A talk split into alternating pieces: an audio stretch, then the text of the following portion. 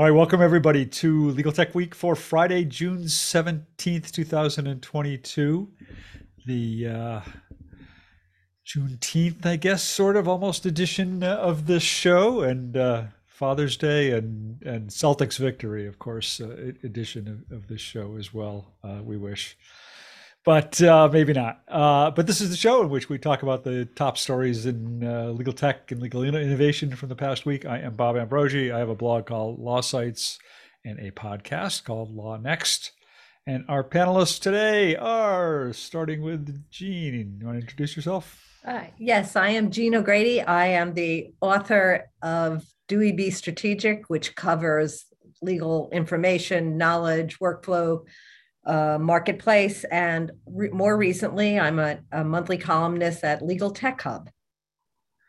And uh, Joe.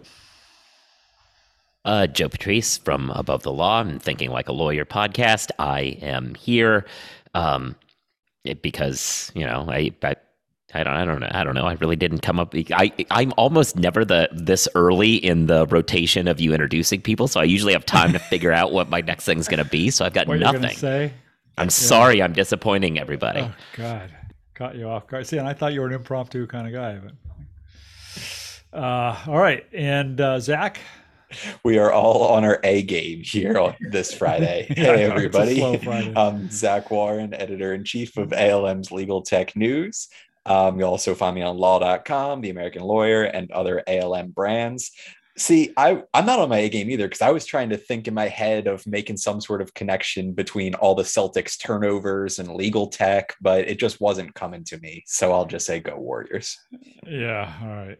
Uh, and our special guest joining us uh, today, uh, this time on purpose, as opposed to the last time he joined us when he just kind of aimlessly wandered into our uh, discussion. Yeah. Jeff? my name's Jeff Brandt. I am the editor of the Pinhawk Law Technology Digest. I also happen to be the chief information officer at Jackson Kelly.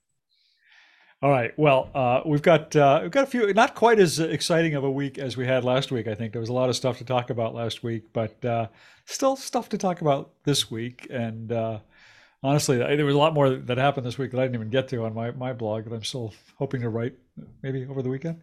Uh, but uh, we're gonna kick off. I think Jeff, your your your uh, your your sentient AI story because it then ties into another story we're going to talk about. I think so. Why don't you tell us about that? Yeah. So I was I was fascinated. Let me put a link here to everybody. Um, basically, um, uh, Google engineer claims that uh, one of their chatbots uh, has a reached sentience of sorts. Uh, and so there's all kinds of questions on, you know, what do you do with sentient uh, AI?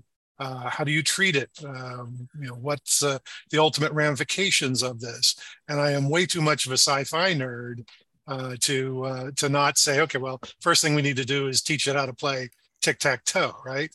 for those of you that get the war games reference, but um, it's fascinating to me that uh, we can come so far. And and I'm not uh, the articles and everything that I've read so far really doesn't give me enough to comment. Not that my ex- area of expertise in AI is sufficient for me to judge whether it's sentient or not, but just the concept of you know a chatbot. And I believe that it was a fairly short time period, only uh, six months, eight months, something like that, that it achieves sentience. Or, or again, this engineer believes it achieves sentience. Uh, and it's just, like I said, fascinating concept. Uh, we've had AIs that have been around longer. Uh, you know, is it truly sentient? Is it just, uh, you know, a well-received um, uh, set of tools? Hard, hard to tell. But to me, it was a fascinating concept that um, you know, that this chatbot would truly have achieved sentience. And I got a couple of um, emails from readers saying, okay, well, you know, is is is this whole thing now of, you know, if you're upgrading it, are you doing harm uh, to the sentience? You know, if you replace 1.0 AI with 1.1 AI, as have you done harm? Have you caused pain? Have you caused suffering of some sort? And it's like, okay, well, I'm not sure I'm ready to handle or answer that particular question, especially not on a Friday at this point. So I, I, was actually so did, did Google claim it's sentient or did the guy who got fired claim it's sentient? And Google's kind of taking issue with that because the uh, that's the way I read it was to say they're they're you know they're either hushing him up uh, either they know something that they don't want uh, known uh, or or he knows something that, that they don't want known. Because because it was yeah it was kind of a, a, whistle like Josh saying it was kind of like he's he's the whistleblower right? Blowing the whistle yeah. on the fact that uh, that uh, this AI has gotten a little too smart for its britches. So it's Hal, and it's going to take over the spaceship, right? right, or at least beat us at Go. That's for sure. But yeah, I mean, clearly, uh, I, I, believe the engineer was um, reprimanded or terminated for sharing secrets, uh, know, and so on. But yeah, it, it's clear that it's the engineer who thought it achieved sentience, and Google was kind of downplaying that whole idea and concept uh, yeah. but made a, a mad uh, mad dash. It's uh, uh, LaMDA, basically, a language model for dialogue applications.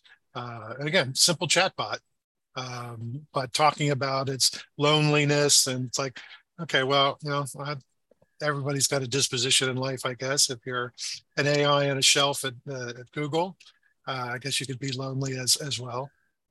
Yeah, I, I read a lot of the I read a lot of the transcript that this guy put out uh, of his, and the he and another engineer were conducting this test. So that sometimes the other engineer is in this transcript, and yeah, like it, it it's describing feelings, but it's describing feelings in a way that, as I read it, I was I was pretty skeptical. I felt like it its job is to emulate kind of a human natural conversation, and it has been fed sufficient information that it can make contextual leaps. And it just kind of felt like when you're being asked, How are you? How do you feel? It was going it, digging deep and being like, Joy is a thing that people feel. And I understand that. And he's like, Well, what does that feel like to you? And then it basically spit out a dictionary definition of joy. And I was like, Well, of course, that, that doesn't mean sentience necessarily as much as good engineering. So, yeah, I don't know. And it also reminded me there's that chat bot in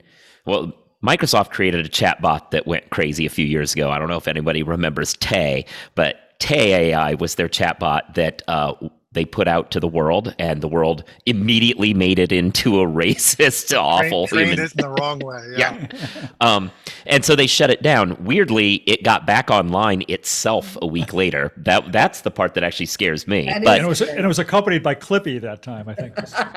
yeah, but but there's a corollary to that Microsoft one. There's a chat bot that was in Japan that went the kind of the route that this LaMDA thing did. It went down the road of becoming very expressing that it was very sad and lonely all the time. Uh, so it's not like it's new that these chatbots can get caught into emotional loops just based on what they decide they can say. Yeah.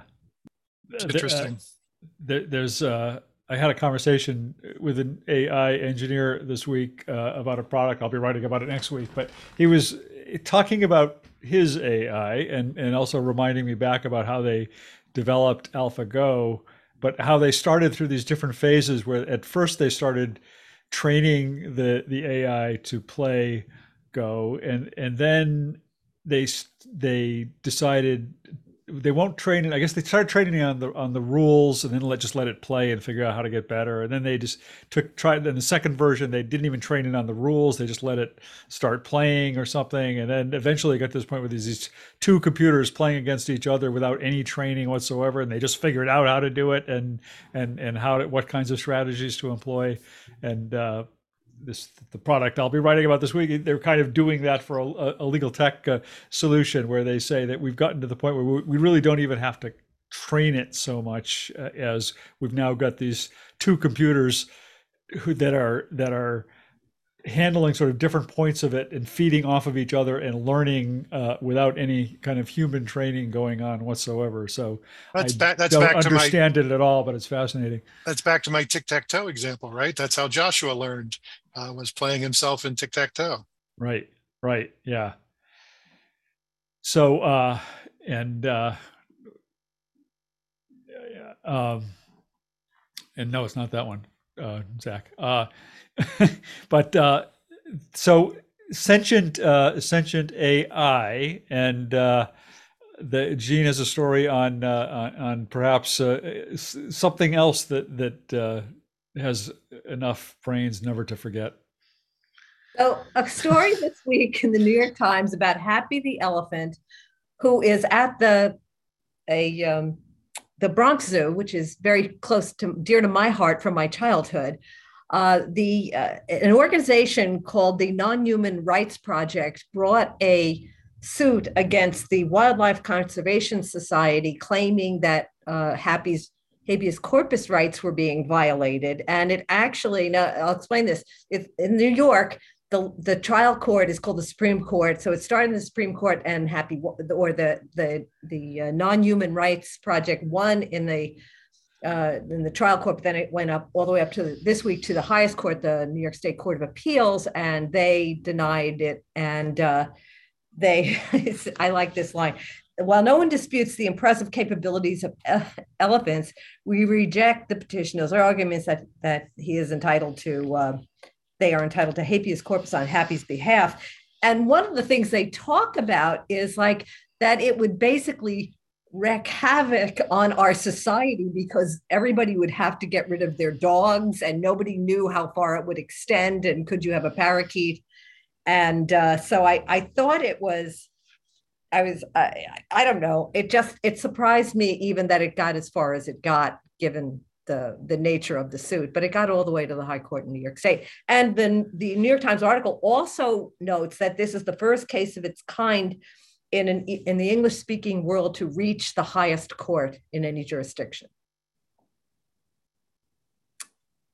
I'm yeah, I'm thinking about that. That that I mean, th- I, I don't think.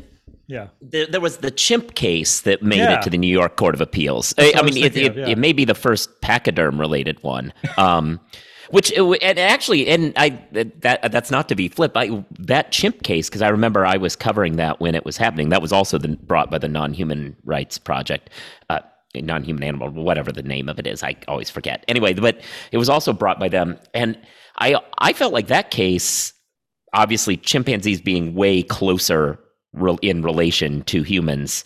That case they they did a good job of kind of in that case positioning themselves as the chimp deserves habeas rights because like unlike having a dog or something like that like we can actually point to this thing this thing is feeling things on a level that other animals aren't. And so they they kind of had a built-in backstop with that case uh, and it got rejected too. So when the elephant case came i thought well if they can't win the if they can't win the chimp. I don't think they're going to win this but yeah, I, Stephen Wise, the guy who founded that group, used in early in his career was based in Boston, and way, way, way back when, when I was the editor of uh, Lawyers Weekly in Boston, his office was right next door to mine, and he used to come over all the time, and I got to know him a little bit, and uh, I, I, have since read a bunch of his books uh, on this issue, and they're really, really good reads. there's books like "Rattling the Cage" toward legal rights for animals, "Drawing the Line: Science in the Case for Animal Rights." but uh, I mean, it's a, it, there's a really compelling case. I mean, because the, I mean, the science really backs up this idea that that you know, I, I mean, animals are in fact sentient uh, in, in, in many ways and and capable of learning and having intelligence and. Uh, uh you know, uh, it, it's a troubling issue. Uh, I, I mean, it's it's interesting. As somebody just put a comment in the chat, you know, kind of creating an analogy to arguments made during colonial times toward towards slaves. you know, there may be a time when we may look back uh, on this and uh, uh, I don't know. These were like the Plessy v. Ferguson's or something of uh, uh, of uh, animal cases.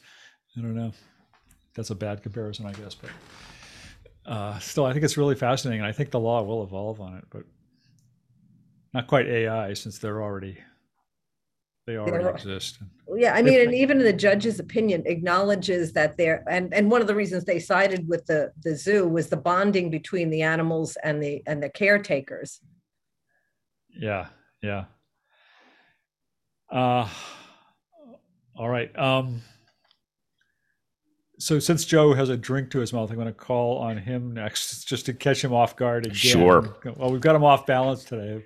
But yeah. uh, no, I, since we didn't get to your story last time, and we're we're uh, uh, here's your chance.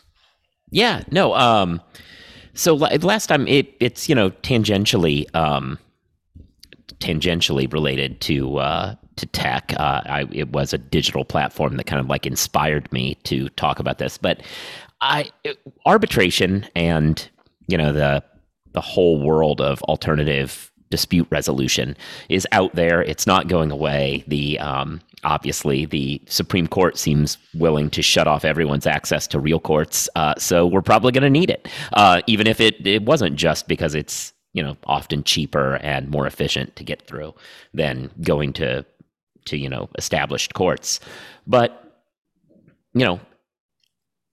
It, all of this alternative dispute resolution still requires people to make those decisions. And I was talking with the folks when I was at CLOC. I was talking with some folks from New Era who like are doing, uh, have a digital ADR platform.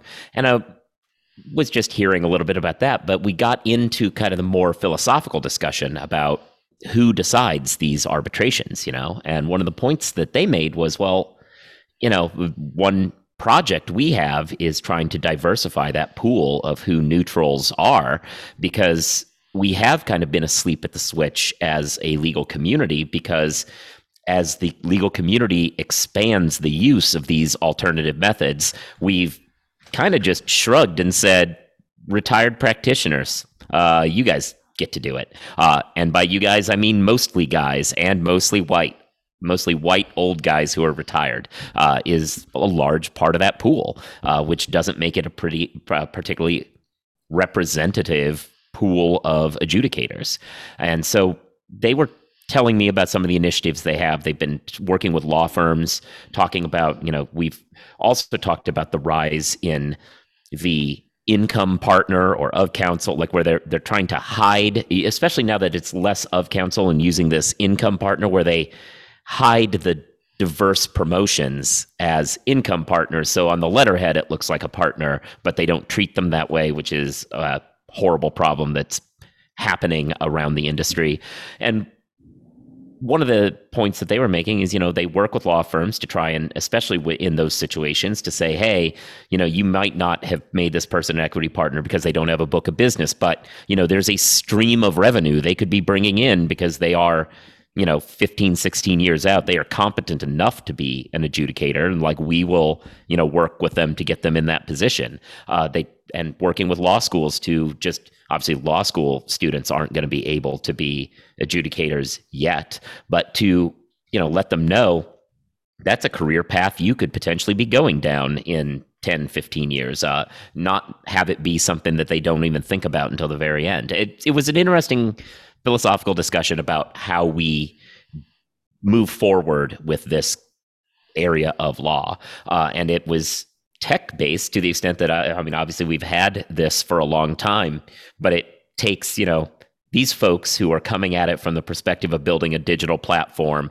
uh, and their platform is all based around the idea of, you know, it, it was kind of perfectly hand in hand with what was going on with the pandemic. They've got a platform where it can all be handled in in the one thing. It's secure. All the documents are there, and you can have all your hearings and just seamless and secure. And but it's them coming, people coming at it from the tech angle, where you know your mind is a little less one foot in the old ways, where they said, you know, this this seems like something we should do something about, and uh, so they're putting some resources into that. And I thought it was really interesting. That is interesting to me. And I feel like when I've talked to them before, it was more around the idea of geographic diversity. But I think that kind of goes hand in hand, not only with adjudicators, but with law firms, corporate legal department hiring as well. Because they're one of their main pitches when they were talking to me is even if in you're in New York, can't necessarily find an adjudicator there. Well, if you're on this online platform, get somebody who's very smart, but maybe out of Kansas or maybe yeah. out of Houston or something like that, and they're still going to be able to adjudicate your case because it's online. Um, but kind of inherent in that is you have a wider pool that you are hiring from and it also almost makes hiring diverse people easier because you can draw from X, Y, and Z. So it's not necessarily your small geographic region. Say you're in a portion of the country that isn't very diverse, all your adjudicators are probably going to look like you. In this case, you can draw from somewhere else and try and get yeah. that diversity in there. Um, so I, I find that interesting as well. And the fact that they're particularly focusing on it, I think makes sense.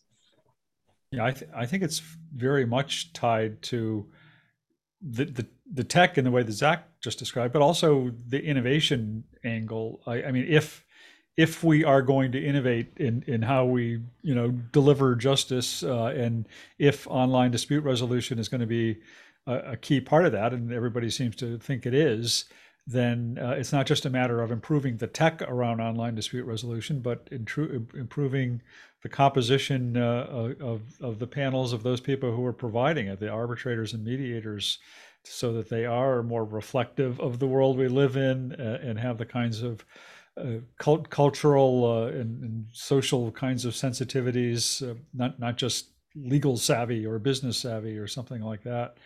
Uh, I mean, this is a very real issue.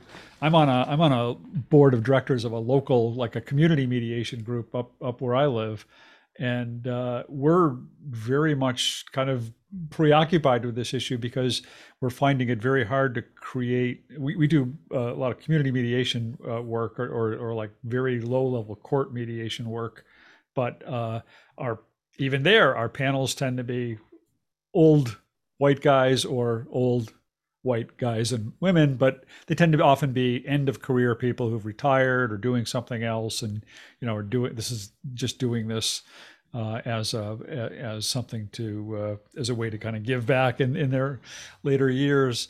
Uh, and and it's hard to uh, pr- pull people onto these panels who reflect the, the communities and the cultures that that we're actually mediating around. Uh, and it's and it can be hard to uh, train a bunch of old white guys to have old white guys to have that kind of cultural sensitivity that that's needed for that. Um, so you know it's a, it's a very important issue if if mediation and arbitration are going to continue to be uh, uh, you know uh, strong alternatives in terms of driving access to justice. I think. And to pick up on one of the things that that Joe said about the the uh, innovation coming from the tech angle, I wonder really if it isn't more innovation from the younger generation. I mean, I've seen it in some of the institutions like ILTA and Boy Scouts that I'm involved with, where you know the younger generation doesn't want to know how something's done. They want to know what the end result is, and they will get there on their own. So I think by default, almost Joe, that the the uh, what's the word I want? The copying of the old way of doing it, the following of the line of it's A and B and C, people are willing to go the heck with this, go right from A to Z, uh, forget everything in between. And I think that's something that uh, uh, a lot of us are going to have to get used to uh, in in trying to facilitate that kind of uh, you know get out of my way and just tell me what the end result is that you want. Yeah. Um, all right. Anything more on that? Uh, if not, Zach, your turn. Yeah. Um, so my story is actually a little bit of an old story. Uh, two weeks ago today, there was a bipartisan data privacy bill uh, federally that was pushed forth. Um, supposedly, they said, you know, we fixed some of the past complaints that people have had with federal data privacy bills. So this one, hypothetically, would be easier to pass and actually may come to pass. Um, kind of in the time since, uh, just being where we are at ALM, I, I got a lot of emails saying, Hey, this is a thing. Like, let talk to XYZ about what the implications are. And I just internally kind of said, eh, pump the brakes on this because we've seen federal data privacy bills before and they go up in flames rather quickly when it comes to brass tacks and some of the details. Um, so, actually, kind of out of that, we published an article today, basically just taking a look at what some of the roadblocks to a federal privacy bill are. And there still are a lot of those details to work out.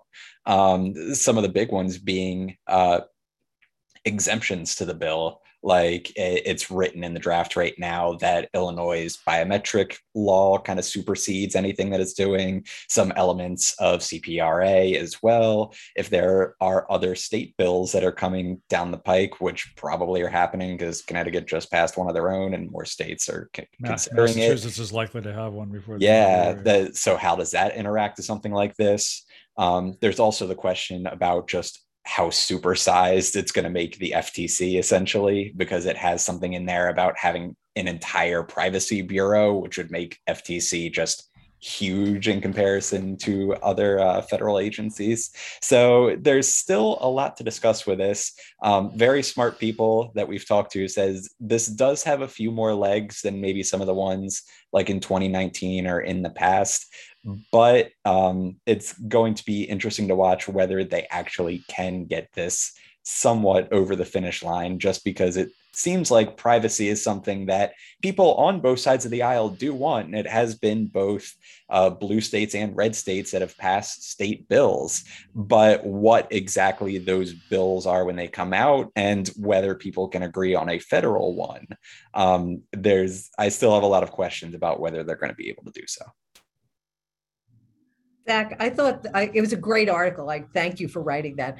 I thought one of the interesting things was the provision in which they want um, consumers to have to agree to every kind of um, use of their data. So you would independently do biometric or personal, and and whoever I can't remember who you quoted, but they said you don't want shopping on Amazon to feel like you're signing a mortgage, you know, which I thought was hilarious.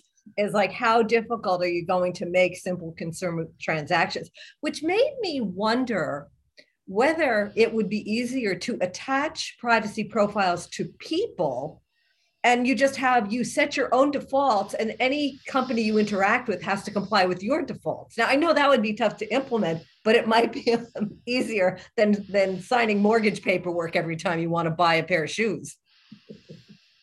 That is really interesting. I like that idea. I guess the question would then come in like you could do that once for amazon and you're good but would there be data does that like inherently data sharing between companies to share your preferences even? or maybe it's the ftc you file it with the ftc just the way you have a registry of do not call. It's like it's like protect my data. That's the protect my data registry and we all know how well the do not. I know, I know. right, right. A lot of things are slipping through lately. blockchain. Horace says blockchain.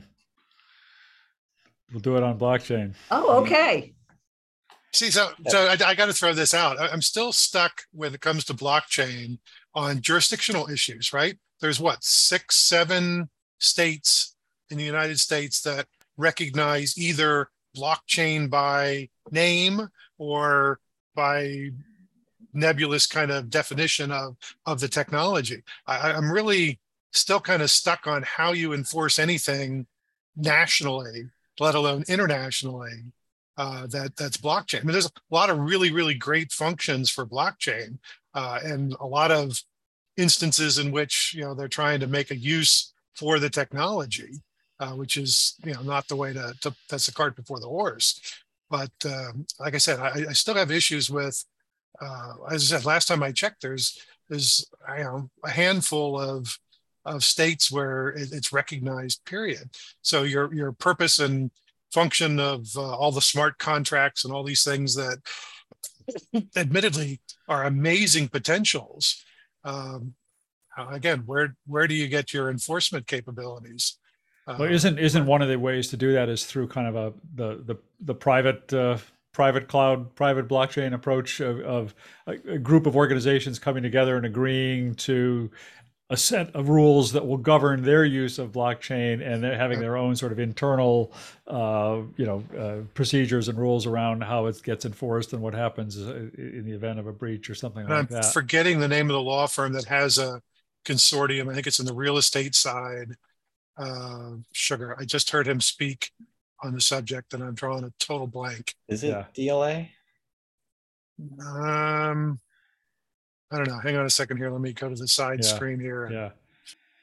But I, I mean, I think that's an interesting. Somebody says Orrick too, maybe. But I think that's also an interesting issue with regard to these privacy laws. I think, uh, Zach, your, your or not your uh, issues uh, article talks about the preemption issue, but again, I, I, know here in Massachusetts there's been a, a very hotly debated uh, privacy bill going around that, uh, again, in my own work as a lobbyist here, I've been uh, involved in a little bit, but the the biggest issue that a lot of the a lot of those a lot a lot of the big companies that would be regulated by this privacy bill their biggest concern is not that there's going to be a privacy bill it's that there are a gazillion privacy bills out there and they just want one set of rules. They don't want to have to figure out what do i have to do in california and what do i have to do in massachusetts and what do i have to do in whatever state.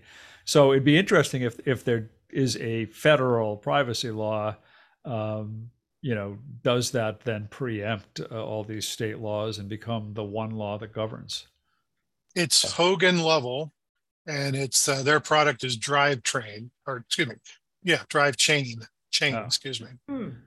Huh. And again, fascinating in that you know the way they're using it. Uh, I don't mean to turn this into a discussion of that. You know, the actual documents are not part of the drop blockchain, just the um, hashes of the documents, so that you've got proof that the document is unaltered. Uh, and, right. and like I said, they, they they very cleverly got around a lot of the what I would consider to be jurisdictional issues huh. uh, by how they implemented. But yeah. fascinating, uh, fascinating stuff. Yeah. Yeah. Zach, any any uh, further thoughts on that preemption issue or? Uh? Oh, um, it, not particularly. I mean, when the uh, attorney that we talked to for that basically said that you're just opening yourself to class action after class action if something yeah, like that yeah, happens right. because yeah. when you have the conflicting laws eh, it's just it there's going to be a lot of litigation i think no matter how this shakes out just because privacy there is a lot of questions and even when you get into things about like internet of things and where exactly the data that you're holding stops and um, how it's being manipulated even within algorithms there's there's a lot to it that i think is yet to shake out. And um, one other point that this article made too is there are a lot of these state laws but actually the federal law didn't really draw from any of them in how it was um, in how it was drafted. It was just kind of its own thing. So it's kind of curious as to why they didn't draw inspiration from something like CPRA or even the Virginia and Colorado bills. Um, so where those differ, I think some devil will be in the details too. Yeah. All right. Uh, so uh, once I had a couple stories this week, and I wasn't sure sure what to talk about, but actually, I think one I might talk about is actually just kind of a follow up from what we were talking about last week with the LawPay acquisition of uh, of MyCase, uh, which is a, a, a story that continues to have legs, as they say. Uh, but I, I, did a, a follow up uh, talking to uh, three CEOs of other practice management companies to kind of get their impressions of it. I talked to Jack Newton of, C, of, of uh, CEO of Clio, uh, Soumya Natimi of uh, Paradigm and Kelly Castell of ProfitSolv. Uh, and, uh, uh, you know, I, I, think, not surprisingly, I think basically they all said some similar things. I mean, one is, is that, uh, you know, none of them were all that surprised by the deal because payments is, is sort of become table stakes for practice management or practice management has become table stakes for payment whichever way you kind of spin that but one way or the other uh, you know you've got to have that the, the, you need to have both of those components uh, and uh, you know i kind of asked them all and i've actually talked to a number of others off the record who didn't want to go on the record this week but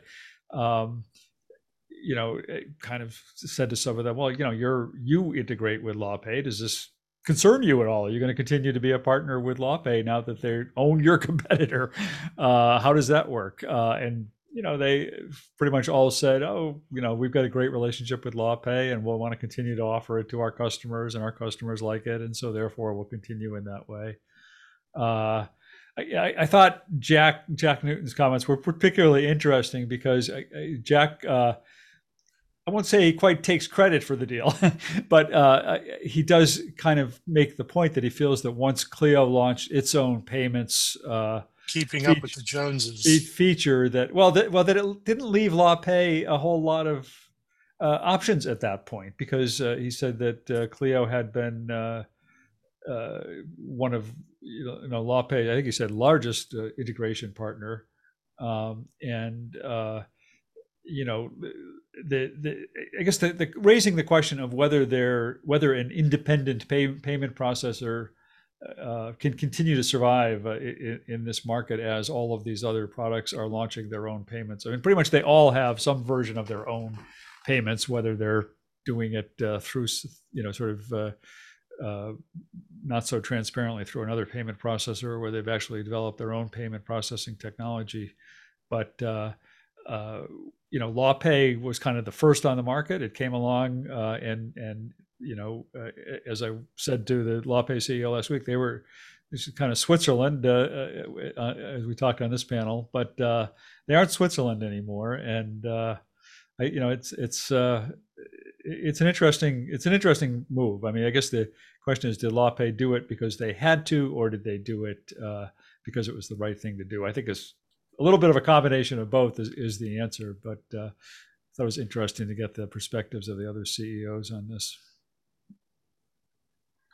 Yeah, one thing that was interesting, Isha did a follow up to kind of talking more to the consultant side about what they saw that was interesting. And Brett Burney made the point that, um, I mean, we've talked a lot about what legal technology has drawn from other technology verticals. And he made the point, well, this, you could read this as fintech, financial technology seeing legal tech as a potential growth area as well. And obviously, LawPay, AffiniPay is very entrenched in the legal vertical, but they are a fintech company. They're financial technology inherently in what they do. And especially with the, like, eh, I wouldn't necessarily call it far ahead where fintech is ahead of legal tech right now but i think most people have said for a while that legal tech right now is where fintech was maybe five ten years ago. And i wouldn't necessarily call it surprising for fintech companies to see that and say hey this could be a potential growth area for us if there are some adjacent technologies like a practice management. Um, so not necessarily about this deal, but what it portends down the road is could we see more major combinations of legal technology companies and just other software verticals? Yeah, makes sense. Um, I know a couple of you had a couple of other stories. Anything else jumping out that you'd like to uh, talk about? Gene, you had some other stuff. Anything you want to well, talk about? I thought, that, well, building on um, this discussion, there was the story in um, Artificial Lawyer about questioning whether legal tech is facing VC funding crunch. And they said that there was a dramatic drop from 90 uh, fundings to 36 uh, in Q2 of 22. But uh, obviously, no one knows about the, the opportunities in financial, in legal fintech. But, you know, it just said, you know, basically it said, it, it speculates a lot on what kind of companies are likely to get funding. And it concludes, I think, that larger companies are likely to continue to get funding. People might try and minimize their losses and not do follow up funding for smaller companies. So it just talked about the whole, you know, that they're, you know, while the whole economy is facing a lot of uncertainty, whatever happens, the larger, uh, you know, uh, venture capital market is going to happen in legal tech. Yeah. Yeah, kind of to that end, another story from this week that um, I know you covered too, Bob, was the Legal Tech Fund announced their $28.5 million raise. And when we talked to them, uh, Zach Posner kind of made that point too of, you know, we're staring down the barrel of a recession right now. so, what does that look like for legal technology funding? And people are probably going to have to tighten belts somewhere. Um, he speculated it might even be a little bit of the opposite, where if you are looking for a big risk, you're maybe taking a chance on some of those smaller companies that have much larger X payouts versus something that would take a hundred million to try and invest in, but wouldn't necessarily have the same ceiling, um, just because you don't necessarily have a hundred million to invest anymore. So um, it, it'll be interesting to see what strategies people take. But yeah, I've definitely heard that both on and off the record of VCs that maybe we saw even six months ago at Legal Week were all over the place looking for who to invest in. We might not be seeing that as much as we get to the end of 2022. Yeah, and the they actually thing, closed that raise back in October, right? Is there something they they're talking about it now, but they actually completed it in October. So the other thing they noted was the the the collapse of the IPOs. Like they said, LegalZoom was down 67 percent, which is which I didn't know. That's pretty shocking. Yep. Uh, yeah. All right. Um, let's see. I, uh, uh, I guess one other story I might just mention only because uh, it, it was different than stuff I, I, a lot of legal tech stuff I, I tend to write about, which was this company called uh, ImageRights, which launched a product this mm-hmm. week. Uh, uh, for I, they, the company's been around since 2009, uh, and they just kind of made their first foray into into legal tech, and it is one of those things where it kind of happened through uh, opportunistic opportunistically that's not the right word maybe but but but uh, they they began you know to hear from law firms that uh, law firms wished they had a version of what they do for them to use and uh, they finally listened and said okay we'll we'll roll that out but what they what they do actually is they just they they started as a, a platform to protect visual artists and they have a very powerful uh, visual search engine that uh, goes out and searches the web for copies of, of uh, photographs and paintings and, and, and, that sort of thing. Uh, and uh, up until recently, the platform has been really focused on uh, on the artists themselves using it. Artists can come and just kind of upload their portfolio, and, and this site just constantly goes out and monitors the web for for copies. And it's it's you know they gave me a demo of. I mean, it's it's seems really powerful. I mean, you can find, you know, where, where the where a photo has been modified or or built into a uh, built into a collage or or any number of other uses. Um, and uh, but they at some point started a service where they built up a network of lawyers to match once one of these artists discovered their copyrights were being infringed they could match them to a lawyer uh, and then uh, eventually the lawyers started kind of getting onto the platform themselves and saying, well, gee, we wish we could have this to handle our own cases and our own clients. And so that's what they rolled out this week is basically just a, it's a platform for uh, basically for copyright lawyers primarily to be able to go on and, and uh, uh, manage their, their clients' uh, visual portfolios and, and keep track of potential violations of their copyright and, and where they where there are images that uh, appear to be violations of copyright they can then uh, create the uh, digital file they need to to uh, preserve evidence uh, of that infringement and uh, you know use it however they will. So that, that was kind of interesting yeah um, no that is um, especially with uh yeah you know like a the copyright trolls have absolutely needed more help. I feel like the the abuse of the system they've been doing for the last 15 years, they really needed that extra. Yeah, no, but it is important uh, in a lot of cases. It's just I deal constantly with these people who are less savory in the industry, shall we say. Um, yeah. But I, I well, You're I talking mean, about the people who are out there just trying to make a buck by enforcing the copyright on these things, make a quick buck. Yeah, yeah. Uh, well, and and some of it's really egregious. Uh, we had at where you know at above the law, and obviously this came of nothing because it was nothing. But uh, if we were less savvy, we might have ended up losing money over it. Uh, these people who put they buy the rights from the photographers, and then they put the image on Getty, Shutterstock, iStock, and one of those things and then they pull it off of there.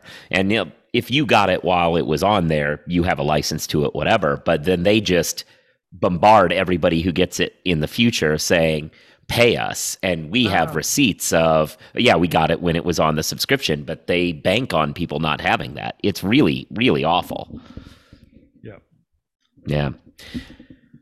Hey, I'll say I'll yeah. I'll say one thing. You know, since we have a little bit uh, that's tangentially legally related, you know, depositions and video depositions and how you sync those and put them together on the fly. And uh, that used to be such a difficult process when I was practicing. But now, you know, we've got these I, I know that like Everlaw has like a super easy way of syncing AV uh, uh, testimony and whatever. And I got to be honest, I, like the, earlier this week, uh, Bill Stepien, the Trump campaign manager, uh, his wife went into labor, so he wasn't able to show up for the hearing. So they, on the fly, had to insert video deposition clips to get across what he was otherwise going to testify for. And they said, oh, well, the staff is, it's slightly delayed this morning because the staff has got to get to rework their image stuff. And then it wasn't delayed much more than like five minutes and they had everything in there. And all I could think was, yeah, this is this is modern legal practice. These folks are able to take videotape depositions, immediately jump to the clips they need, throw them into an integrated presentation, and pop it back out in five minutes. I was uh, you're like it, it's a high profile version of some of the same tech that we all deal with all the time, practicing wise. I assume they did not pinch and zoom into any of the images. right, right, right. Yeah, I guess so far I don't think they've had to pinch. Okay, good, good. All right. Any, anything else, Jeff? Anything else you want to throw in there? Not this week, Bob. All right. Well, we can let everybody uh, get started even earlier on their weekend then, uh, even though Joe already started his weekend. But the rest of us can get started. This is always the beginning of my weekend. Like this that. show is like always that. when I feel like my beginning, my weekend has begun. I usually have a standing meeting right after this show every week, so it's like my weekend is never really quite starting until after that meeting. But I don't have it today, so okay, I'm out of here. All right, thanks everybody. See good you next week. Everyone. Have a good weekend. Have a great week. weekend.